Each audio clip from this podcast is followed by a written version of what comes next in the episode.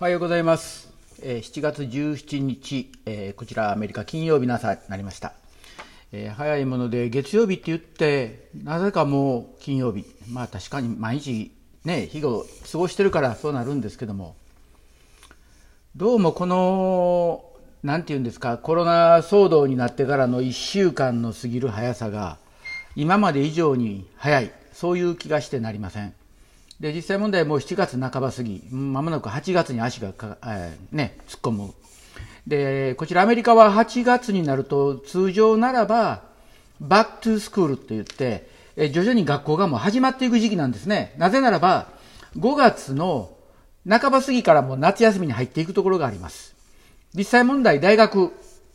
えー、コロラド大学とか大手の学校は5月の第1週で期末試験、学年末試験が終わって、期末試験か、日本でいう、えー、夏休みに入ります。で、学校が始まるのが8月半ば。で、こちらの方の小学校、中学校、高校は、えー、5月の最終週ぐらいから夏休みに突入して、8月の頭ぐらいから学校始まるんですね。ですから日本とかなりズレがあるんですけれども、そういう中において、まもなく8月学校が始まるぞところが、そういう雰囲気が全くないんですよね。で、ここに来て、えー、アメリカ、特にカリフォルニアでは、えー、いろいろと、まあ、問題が出てきてまして、で今回、まあ、コロナでロックダウンが、2回目のロックダウンがされてます。まあ、非常に迷惑なことなんですけども。で、そういう中で、えー、カリフォルニアの南にあるオレンジカウンティ、ここは学校を通常通り開く通常通りの授業でする。で、マスクもいらない。そういう決定を教育委員会がしたんですね。ところが、オレンジカウンティの両サイドのカウンティ、カウンティってこれ日本、日本的に訳すと軍になっちゃうんですけども、そこリバサイドとかその辺は、学校は週に2日、で、1日はオンラインっ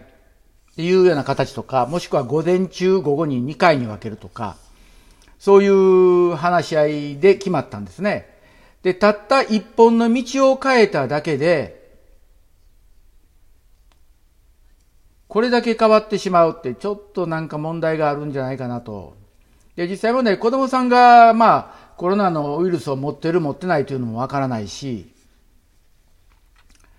えー、なんて言うんでしょう。その、大人のエゴでやってるんじゃないかと思ったり、まあ、私ははっきり言って、マスクって嫌いなんです。っていうのは自分がマスクをして辛い思いをした経験があるので、ででもまあ一応マナーとして人前に出るとき、で人のたくさんいるところにはマスクをして歩いております。でスーパーなどは必ずマスクしてで人と接触する時も必ず距離を空けてというような形でやっております。ところがそういうことも気にせず好き放題にやってる輩がどうもこのアメリカという国は多いっていうこととあとアメリカで多くの人が使われてるマスク自体が非常にお粗末。要は布切れを切っただけで口の周りに貼っつけてる。これじゃあちょっとマスクとして言えないし、つけててもつけてないに等しいレベル、ただ単に口の前に何かある程度で、これは全然、なんて言うんですかね、その、効果を出さないと思うんですね。それでも一応マスクだからまあいいわというような形になってます。だから、難しいところがいっぱいあるんですよね。で、そんな中でまあこんなコロナのことばっかり喋ってもしょうがないんで、えー、今日は何を喋ろうかなと思ってたんですけども、まあ金曜日になって、で、まあ週末、明日からの週末をどう過ごそうか。えー、実はあの、この月曜日ですか？私ちょっと出したと思います。アベルという友達のこと。で、この週末またアベルの家に行って、いちじくやらなんだかんだたくさんもらってくるつもりなんですけども、今、実はこのアメリカ、フルーツがものすごく出てるんですね。で、そのフルーツが今、まあ、旬で、何を食べても、まあ、美味しいとは言いづらい。日本の人から言わすと、これ甘くないやんって言われるかわからんけど、逆にそれが自然の味かもわからんし。で、アメリカの飼育方法というか、えー、フルーツなどを栽培する方法で、日本のように間引きしないんですよね。ですから、できたら取ってくる。でそういう感じですから、まあ甘みは日本ほどないし、大きさも日本ほど大きくない。粒も揃っていない。でも逆にまあ、それが自然の姿だと思うんですね。で、毎週うちに来るお客さんがグレープフルーツとオレンジを紙袋満載持ってきてくれて、で、それをまあ自分の家で絞ってジュースにすると1週間持つ。で、まあそういう今、フレッシュジュースを毎晩飲んでるっていうのがここ最近なんですけども。まあ、この週末は、まあ、ベルトコに行ってネクタリン、桃、イチジク、それから、まあ、できてるアーモンドを少しと、で、あと、メキシ、メキシカンチェリーって言ってね、通常のチェリーの5分の1ぐらいの大きさなんですけども、えー、なり方はブドウみたいに、ブドウ、ブドウみたいな感じになるんかな。まあ、そのメキシカンチェリーを、えたえもらってあと何やったかな。うん。柑橘系はグレープフルーツオレンジ。であとネクタリン桃があって。あプラムもあったな、うん、であと柿はまだ早すぎるんで、まあ、そんな形でそれらを、まあ、もらいに行ってくるんですけどもまあ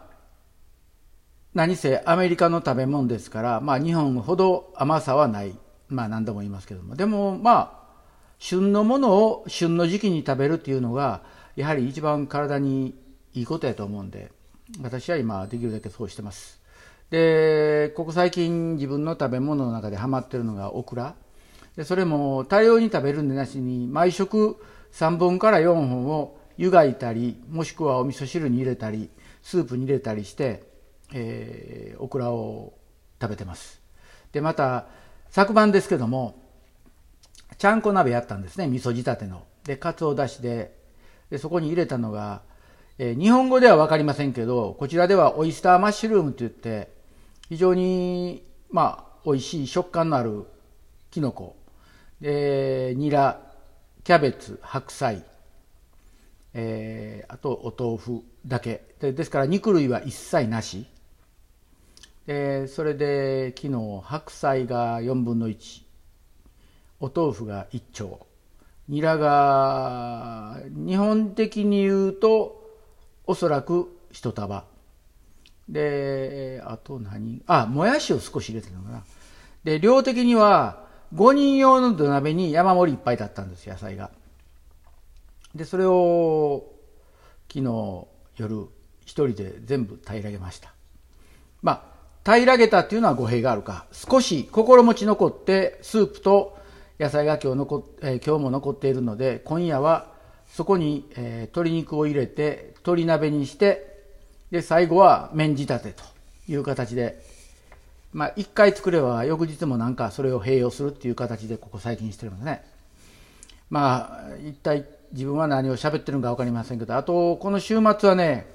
あれをしようと思ってるんですよ。えー、フライドポテト、えー、じゃがいもを皮ごと切って、洗って切って、で、それをオリーブオイルで、えー、弱火でじっくりと揚げていくんですけども、その時に中にローズマリーとかニンニク、で、ベーコン、それらを入れて香り付けをしながら揚げていくんですね。そうすると、このフライドポテトが、まあ、なんていうか、ポテトがポテトじゃない、本当にホクホクした美味しい、ハーブで揚がった、まあ、ポテトはポテトですけども、になるんですね。それを明日やろう思って。まあ、これをすると、まあ、大量のオリーブオイルを使うんですけども、まあ、揚げながら、横でビール飲んでりゃ、まあいいかなと。思ってでビールを飲みながら、まあ、鍋みたいな感覚、えー、日本でアヒージョアヒーヨ、えー、スペイン語でアヒーヨになるんですけどもこれなんかと同じように、要は油を、油で揚げるんでなしに、油で煮込む、油の煮込み料理ですね。ですから、日本では多いのが、えー、エビですよね。でも、エビに限らず、イカでもいいし、オイスターでもいいし、で、私は時々、牡蠣の缶詰をそういうふうに、オリーブオイルとニンニクで煮込んでいく。で、油、油っぽいんじゃないの？って思思われるか分かりませんけど、これが意外とそうじゃなく、美味しいんですね。で、割とさっぱりと。で、油もベトベトじゃないし、オリーブオイルですから、割とさっぱりと食べれます。で、人によったらこのオリーブオイルで料理することをオリーブオイルで揚げるって言うんでなしに、まあほとんど煮込む、オリーブオイルでの煮込みっていうふうに思う人が、言う人も多いですね。あとね、その、あえー、オリーブオイルでニンニクを大量に煮込みますでしょ。で、それを裏ごしにするんですよ、ニンニクを。で、そこにアンチョビをまた一緒に裏ごしして混ぜたソース。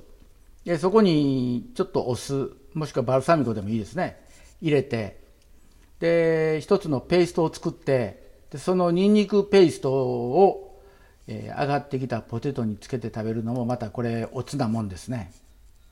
これを今週末、まあ暑いんですけども庭で、まあゆっくりとやってみようかなと思っておるんです。で、要は、まあ、庭には、庭、要はどこも行けないし、行けるのは家の裏庭ぐらいしか好きなことできるとこないんで、まあ、家の裏庭でやるんですけども、まあ、このご時世、下手に外出てぐじゃぐじゃ言われる、言われるだけならまたともかく、言われた挙句自分はコロナにかかってたっていうのもまたこれもシャレにならないんで、できるだけまあ、えー、家の近辺でで家で何か工夫するということしかないんですよね。だからまあ土曜日曜が来るのがある種苦痛でもあるっていうのが正直な言い方かな今の。実際問題どこも行けないし家にいてもやることがもう庭の掃除も限られてきたんでまあ、えー、しょうがないですけども、